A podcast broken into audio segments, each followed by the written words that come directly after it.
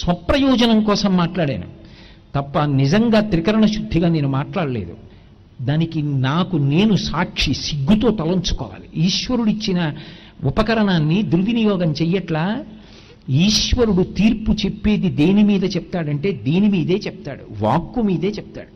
అందుకే మీరు చూడండి మనం ఒక టెలిఫోన్ కనెక్షన్ తీసుకున్నాం అనుకోండి నేను అమెరికాకి రష్యాకి ఫోన్ చేసి మా బంధువులతో మాట్లాడి ఎవరూ నీ చూడలేదు కదా అనుకుంటే వాళ్ళ వ్యవస్థ వాళ్ళకు ఉంది వాళ్ళన్నీ గుప్తంగా రాసుకుని బిల్లు పంపిస్తారు.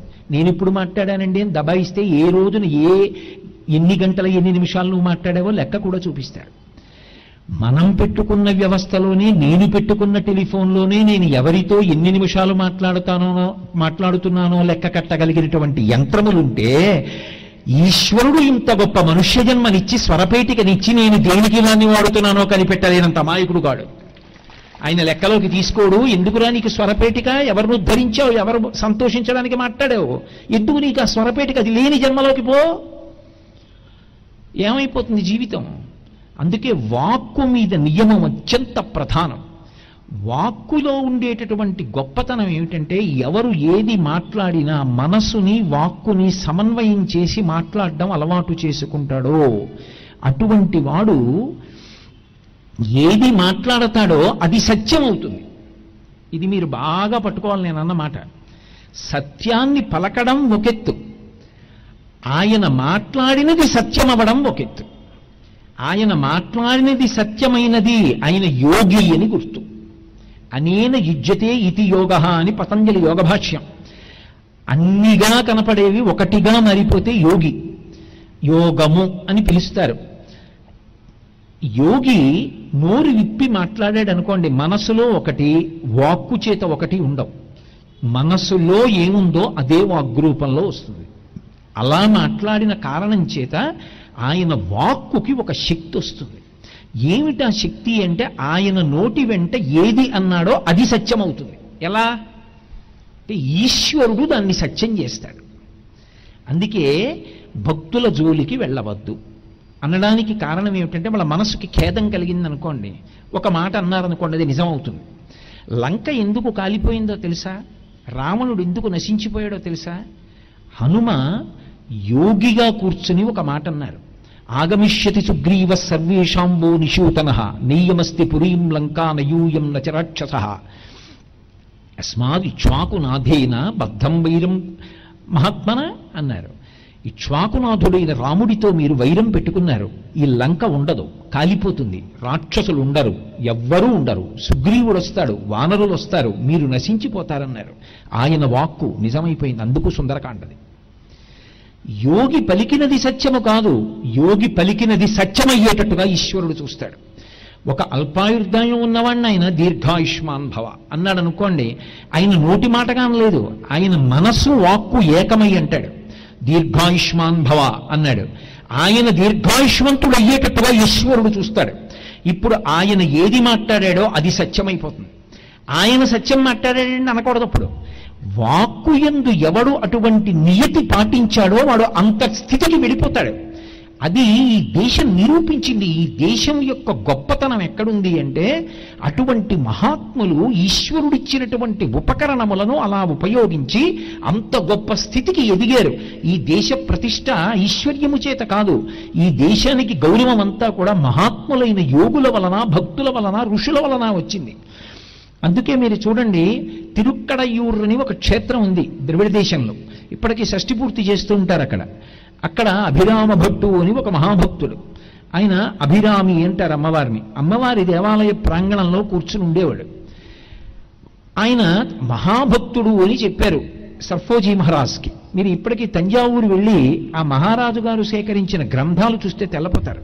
కొన్ని వేల గ్రంథాలు సేకరించాడు. సరస్వతీ మహల్ లైబ్రరీలో చాలా పుస్తకాలు ఆయనవి. ఎన్ని పుస్తకాలు సేకరించాడో మహానుభావుడు. ఆయనకి కబురందింది అంతటి మహాభక్తుట ఆలయ ప్రాంగణంలో కూర్చుంటట్ట అని. చూడాలని వచ్చాడు. ఆయన మంచి ధ్యానంలో ఉన్నాడు అభిరామ భట్టు. లోపలికి వెళ్ళిపోతూ గుళ్ళోకి అర్చకులు ఎదురొచ్చారు పూర్ణకుంభం పెట్టారు వెడుతున్నాడు వెడుతూ వెడుతూ యోగంలో మంచి ధ్యానంలో ఉన్న ఆయన్ని చూశాడు. ఇతను ఎవరని అడిగాడు. లేచి నిలబడలేదు మహారాజు వస్తే చంపేస్తాడేమో ధ్యానంలో ఉన్నాడంటే నమ్మడేమోనని వాళ్ళన్నారు. ప్రభు ఉన్మాది. మత్తు పదార్థాన్ని సేవించాడు. అందుకుని అలా ఉంటాడన్నారు. ఓహో అని రాజు లోపలికి వెళ్ళాడు పూజ చేశాడు బయటికి వచ్చాడు ఆయన అలాగే ఉన్నాడు.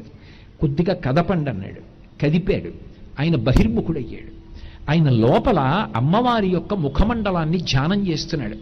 అమ్మవారి ముఖం పౌర్ణమి నాటి చంద్రబింబంలా ఉంటుంది. లలాటం లావణ్యజ్యుతి విమలమాభాతిత వయత్ ద్వితీయం తన్మన్యే మకుటఘటితం చంద్రశకలం అంటారు శంకర భగవత్పాదులు పౌర్ణమి నాటి చంద్రబింబంలా ఉన్న అమ్మవారి ముఖాన్ని ధ్యానం చేస్తున్నాడు. తట్టి లేపేటప్పటికి అకస్మాత్తుగా బహిర్ముఖుడయ్యాడు. ఇలా తలెత్తి చూశాడు రాజుగారు ఉన్నారు. ఇవాళ తిథి ఏమిటన్నాడు రాజుగారు? అప్పటి వరకు మనసులో పౌర్ణమి నాటి చంద్రబింబంలా ఉన్న అమ్మవారి ముఖాన్ని చూస్తున్నాడు కదూ? పౌర్ణమి అన్నాడు. మహారాజు అన్నాడు రాత్రి చీకటి పడ్డాకొస్తాను ఆకాశంలో చంద్రబింబాన్ని చూపిస్తావా? అన్నాడు. తప్పకుండా. నేను చూపించడం ఏమిటి? చంద్రబింబం అదే ఉంటుంది. అలాగే వస్తానని వెళ్ళిపోయాడు.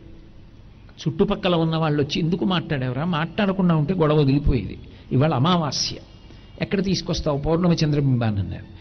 నేను ఏ పరదేవత యొక్క ముఖమండలాన్ని ధ్యానం చేస్తుండగా నాకు మహారాజు వచ్చి కనపడి పలకరించి మాట్లాడినా చేత పౌర్ణమి అని అనిపించాడో ఆ పరదేవతయే ఇవాళ పౌర్ణమి నాటి చంద్రబింబాన్ని ఆకాశంలో చూపిస్తుంది. అని సాయంకాలం వేళ ఆయన సంధ్యావందనం చేసుకుని కూర్చుని అంత్యాదిలో ప- అభిరామ అంత్యాది అంటారు. ఇప్పటికీ మనకి కంచిలో కామాక్షీదేవి దేవాలయం గోడల మీద చెక్కబడి ఉంటుంది. ఏ మాటతో పూర్తవుతుందో ఆ మాటతోటే మళ్ళీ మొదలు పెట్టాలి ఆ అభిరామి అంతా అది చెప్తున్నాడు ఆయన. చీకటి పడింది మహారాజు వచ్చాడు. ఏది చంద్రబింబం అన్నాడు. ఆయన ఇలా అన్నాడు. అటు తిరిగి చూశాడు. అమావాస్య. చంద్రబింబం ఉండడానికి అవకాశం లేదు. అమ్మవారు చూసింది. ఆయన అన్న మాట అసత్యం అవడానికి వీల్లేదు. యోగి. ఆయన అన్న మాట సత్యం అవ్వాలి. వెంటనే తన చెవికి ఉన్నటువంటి కుండలాన్ని తీసి ఆకాశంలోకి విసిరింది. అది పౌర్ణమి నాటి చంద్రబింబంగా కాంతులీనింది. కాంతులీనగానే తెల్లబోయి మహారాజు ఆయన కాళ్ళ మీద పడ్డాడు. యోగి నోటి వెంట వచ్చినటువంటి వాక్కు సత్యమయ్యేటట్టుగా ఈశ్వరుడు చూస్తాడు. అందుకే వాంగ్నియమమును పాటించిన వాడెవరో వాక్కుని పలికేటప్పుడు అంత జాగ్ర జాగ్రత్త పాటిస్తూ అసత్యము నోటి వెంట రాకుండా మనస్సు వాక్కు రెండు ఏకీకృతమయ్యేటట్టుగా అయ్యేటట్టుగా చూసుకుంటున్నవాడెవరో అటువంటి వాడు పలికినటువంటి వాక్కు ఎన్నడూ హింస కిందకి రాదు. ఎందుకని అంటే ఆయన మనసులో ఉన్న మాట చెప్పాడు ఆయన అభిప్రాయంగా చెప్పాడు అది ఉద్ధరణ కొరకు చెప్పాడు తప్ప ఇతరులను బాధ పెట్టడానికి రాదుది కాబట్టి ఆ వాక్యము అసత్యమని కానీ ఆ వాక్యము దుర్బుద్ధితో కూడుకున్నదని కానీ హింసకు కారణమని కానీ సిద్ధాంతీకరించడానికి వీలు లేదు. అది హింసా దోషంలోకి రాదు సరికదా? ఆయన అన్నమాట సత్యమైపోతుంది ఆయన యోగి అయితే. కాబట్టే మీరు చూడండి ఒక్కొక్క చోట వాక్కు చేత హింస చేసి అహింసగానే నిలబెట్టాడు పరమాత్మ. అత్యంత క్లిష్టమైన ఘట్టాలవి. పురాణాల్లో మహాభారతంలో ద్రోణాచార్యుల వారు విజృంభించి యుద్ధం చేస్తున్నాడు. సాక్షాత్తుగా పాండవులకు కౌరవులకు గురువు అయిన ఆయనే విజృంభించి యుద్ధం చేస్తుంటే ఎవరు నిలబడలేకపోయారు. ఆఖరికి అత్రి వశిష్ఠుడు విశ్వామిత్రుడు అలాగే భరద్వాజుడు ఇటువంటి మహర్షులందరూ బయలుదేరి తేజో రూపాల్లో వచ్చి ద్రోణాచార్యులు వారికి ఎదురుగుండా నిలబడ్డారు. ద్రోణాచార్య నువ్వు పుట్టుక చేత బ్రాహ్మణుడవు. శాస్త్రాన్ని పది మందికి చెప్పవలసిన వాడివి నువ్వు వధ చేయకూడదని క్షత్రియుడు చెయ్యాలి. నువ్వు ధనస్సు పట్టుకున్నావు. నువ్వు బాణాలు పట్టుకున్నావు. పట్టుకుని నువ్వు అవతల దుర్యోధనుడి పక్షాన నిలబడి ధర్మపక్షమైన పాండవులందరినీ కూడా చెరిగేస్తున్నావు. ఇలాగైతే ధర్మం ఎలా నిలబడుతుంది? నీకు అవసాన కాలం ప్రాప్తించింది నీ శరీరం పడిపోయే సమయం దగ్గరికి వచ్చేసింది. ఇప్పటికైనా ధనుర్బాణాలు విడిచిపెట్టి. జరిగింది జరిగింది. చేతిలో ధనుర్బాణాలు పట్టుకుని శరీరత్యాగం చేయకు. బ్రాహ్మణునికి ఉండవలసినటువంటి లక్షణానికి వ్యతిరేకమైన లక్షణంలో ఉన్నవాడి అవుతావు. విడిచిపెట్టేసేయి అన్నారు ఆయన ఒక్క క్షణం ఆలోచించాడు విడిచిపెట్టలేదు. ఎంత దారుణమైన యుద్ధం చేశాడని మహాభారతంలో చెప్పారంటే అరగంట గంట సమయంలో ఇరవై ఒక్క వేల మంది యోధుల్ని తెగటార్చాడు. పదివేల ఏనుగుల్ని పడగొట్టాడు. కొన్ని వేల గుర్రాల్ని పడగొట్టాడు. ఆఖరికి తన ఎదురుగుండా వచ్చి నిలబడినటువంటి దుష్టజ్యుని యొక్క రథాన్ని కూడా తుత్తునీయులు చేస్తే భీముడు వచ్చి రథం ఎక్కించుకు తీసుకెళ్ళవలసి వచ్చింది. అంత భయంకరమైన యుద్ధం చేసేస్తున్నాడు. ధర్మం నిలబడాలి. అధర్మం పోవాలి. అధర్మ పక్షాన్ని ద్రోణాచార్యుల వారు కాపు కాసేస్తున్నాడు. ఆయనని నిగ్రహించడం ఎవరికీ సాధ్యం కాదు. కానీ ధర్మమునందు ఆయనకి పక్షపాతం ఉంది. అందుకే భీష్ముడి దగ్గరికి మొట్టమొదటి రోజు యుద్ధంలో ధర్మరాజు వెళ్ళి నమస్కారం చెయ్యగానే భీష్ముడు ఒక మాట అన్నాడు. నువ్వు ఇలా నమస్కారం చేసి ఉండకపోతే నీకు జయం కలిగేది కాదన్నాడు.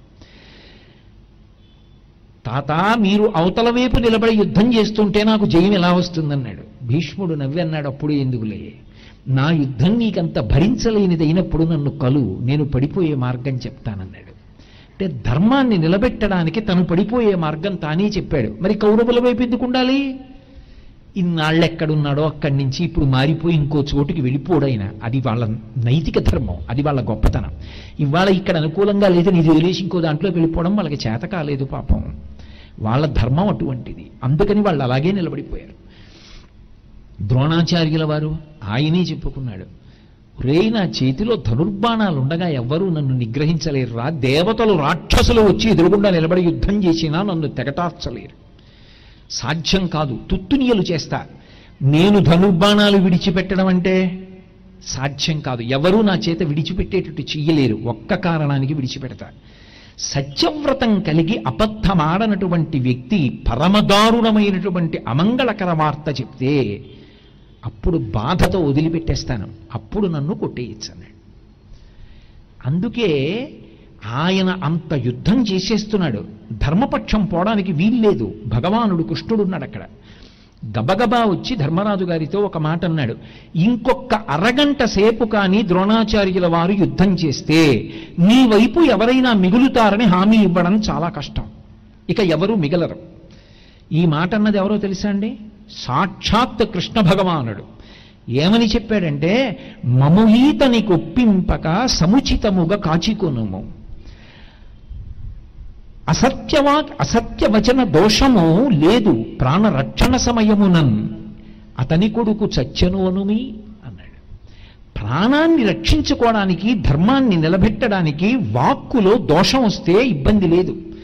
ఈయన పరమ అమంగళకరమైన మాట ఏదైనా వింటే తప్ప విడిచిపెట్టడు ధనస్సు బాణాలు. అలా విడిచిపెట్టితే తప్ప చంపలేం. అలా ఆయన చచ్చిపోతే తప్ప ధర్మం నిలబడదు. మీ పక్షం నెగ్గదు. నెగ్గకపోతే అధర్మం నిల- నిలబడిపోతుంది. అధర్మం నిలబడిన నాడు అర్థం లేదు ఇంకా. అసలు ఈశ్వరావతారానికే అర్థం లేదు. ధర్మ సంస్థాపనార్థాయ సంభవామి యుగే యుగే. పైగా ఈయన ఎందు దోషాలున్నాయి. ఇది కృష్ణుడు అక్కడ చెప్పిన మాట కాదు. బ్రాహ్మణుడయ్యుండి అస్త్రం పట్టుకుంటున్నాడు. బ్రాహ్మణుడయ్యుండి శస్త్రం పట్టుకుంటున్నాడు. బ్రాహ్మణుడయ్యుండి నిండు సభలో తెలిసి కూడా ఒకనాడు ధర్మసూక్ష్మం చెప్పకుండా మౌనం పాటించాడు. ఇన్ని దోషముల చేత ఇతను పడిపోవలసిందే. కాబట్టి ఒక్క అబద్ధం చెప్పు. ఈయన కొడుకు అశ్వత్థామ మరణించాడని చెప్పు. అతను వెంటనే అమంగళకరమైన వార్త వింటే చాలా బాధపడిపోయి ధనుర్బాణాలు వదిలేస్తాడు. ఒక్కసారి వదిలిపెట్టాడా అర్జునుడు చాలు బాణం వేసేస్తాడు. అర్జునుడు అంగీకరించలేదు. వాళ్ళ గురుభక్తి ఎటువంటిది? గురువు అంటే ప్రాణం అర్జునుడికి. ఒక్కనాటికి అంగీకరించాను. గురువు గారిని అలా పడగొట్టడానికి వీల్లేదన్నాడు. గెలుప వస్తే వచ్చింది పోతే పోయింది. గురువు గారిని అలా పడగొట్టడం నేను అంగీకరించాను. భీమసేనుడు అన్నాడు కృష్ణుడు చెప్పింది సత్యం.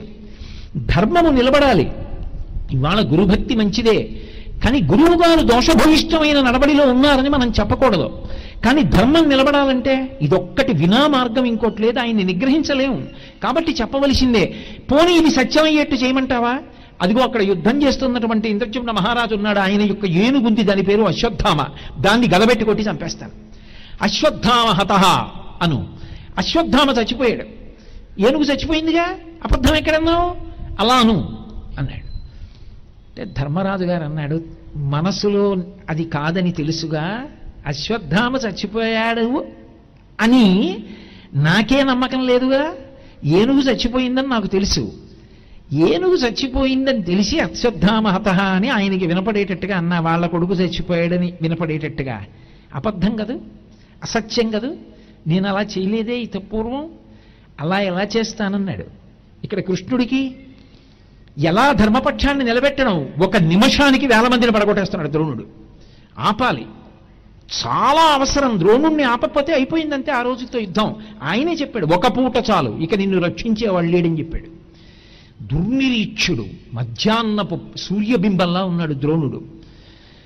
ధర్మరాజుకి చెప్తే ధర్మరాజు అంగీకరించరా. నేను అనలేని మాట అన్నాడు. భీముడు వెళ్ళి తాను అరిచాడు అశ్వత్థామహత అన్నాడు. ద్రోణుడు ఒక్కసారి విని ఖిన్నుడయ్యాడు. అశ్వత్థామ దివ్యాస్త్ర సంపన్నుడు నా కొడుకు. గొప్ప తపస్సు చేస్తే శివానుగ్రహంతో పుట్టాడు. వాడు పడిపోతాడా? నేను నమ్మను. భీముడు నన్ను పడగొట్టడానికి ఈ మాట అంటున్నాడని యుద్ధం చేసేశాడు. కృష్ణుడు పరుగు పరుగున వచ్చాడు ధర్మరాజుకి. అప్పుడు చెప్పాడు ఈ మాట. మము ఈతనికి ఒప్పింపక అన్నాడు. నన్ను కూడా తీసుకెళ్ళి అప్పచెప్పేస్తావా ద్రోణాచార్యుల వారికి? సముచితముగా కాచికొనుము. నీ వారిని రక్షించుకోవడం నీ ప్రాణాన్ని రక్షించుకోవడం ధర్మాన్ని రక్షించడం నీకు ప్రధాన కర్తవ్యం.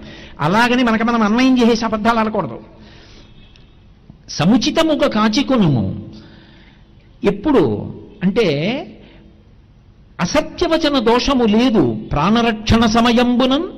ప్రాణములను రక్షించాలి లేకపోతే చంపేస్తున్నాడు ఇవతల. యుద్ధంలో చంపడం ధర్మం కావచ్చు కానీ అధర్మం నెగ్గేస్తోంది. పైగా ఎవడు అలా యుద్ధం చేయకూడదో వాడు యుద్ధం చేసి చంపేస్తున్నాడు బ్రాహ్మణుడు. కాబట్టి ఇప్పుడు ప్రాణములను రక్షించుకోవాలి అధర్మాన్ని నిగ్రహించాలి. అందుచేత వాని కొడుకు చచ్చను అనుమి. అతని కొడుకే చచ్చిపోయాడను. అశ్వత్థామ అంటే ఏనుగు. అశ్వత్థామ అంటే తన కొడుకు కాదు. భీముడు చెప్పింది అబద్ధమని యుద్ధం చేస్తున్నాడు. నువ్వొక్కడివి చెప్తేనే నమ్ముతాడు. భీముడు మళ్ళీ అరిచాడు. అశ్వత్థామహత అన్నాడు.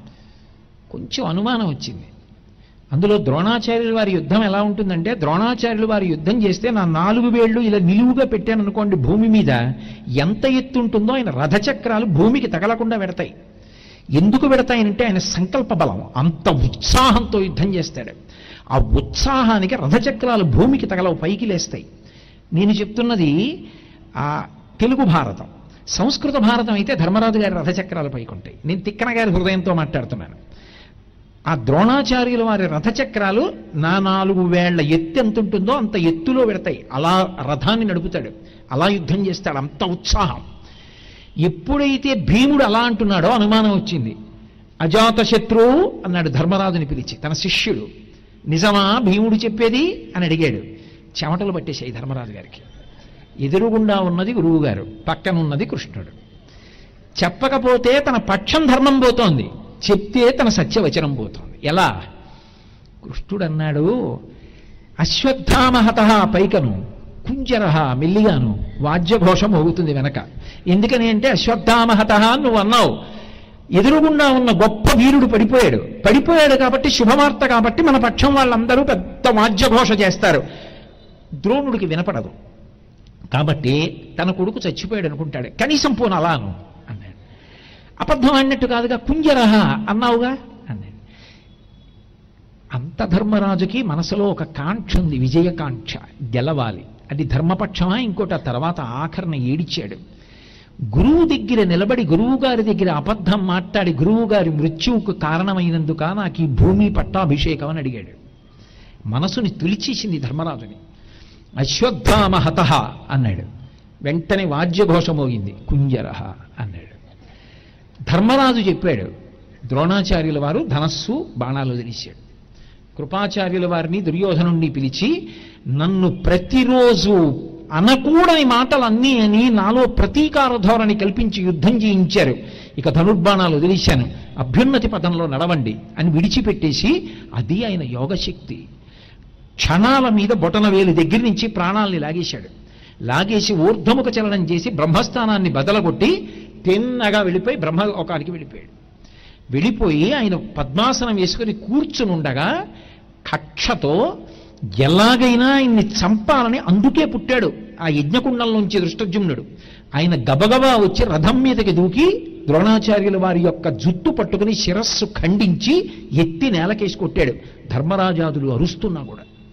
సరే అది వేరు విషయం అనుకోండి. ఇప్పుడు నేను మహాభారతం మీద ప్రసంగం చేయడానికి రాలేదు. కానీ మరి వాక్కు చేత చంపేశాడా లేదా ద్రోణాచార్యుల వారిని? దేని చేత చంపారు ద్రోణాచార్యుల వారిని? వాక్కుతో చంపారు. ఒక మాట ద్రోణుణ్ణి చంపేసింది. ఆ మాట ధర్మరాజు పలకకుండా ఉంటే విజయం దుర్యోధనుడిదే అన్నది నిస్సందేహం. కానీ దుర్యోధనుడు విజయం పొందడం కాదక్కడ భగవంతుడికి కావలసినది ధర్మం విజయం పొందాలి. ధర్మరాజు గెలిచాడా? భీముడు గెలిచాడా? అర్జునుడు గెలిచాడా? దుర్యోధనుడు గెలిచాడా? ఇది అక్కర్లేదు కృష్ణుడికి బాగా గుర్తుపట్టండి. కృష్ణుడికి కావలసినది వ్యక్తుల గెలుపు కాదు ధర్మాన్ని పట్టుకున్న వ్యక్తుల గెలుపు ధర్మాత్ముల గెలుపు.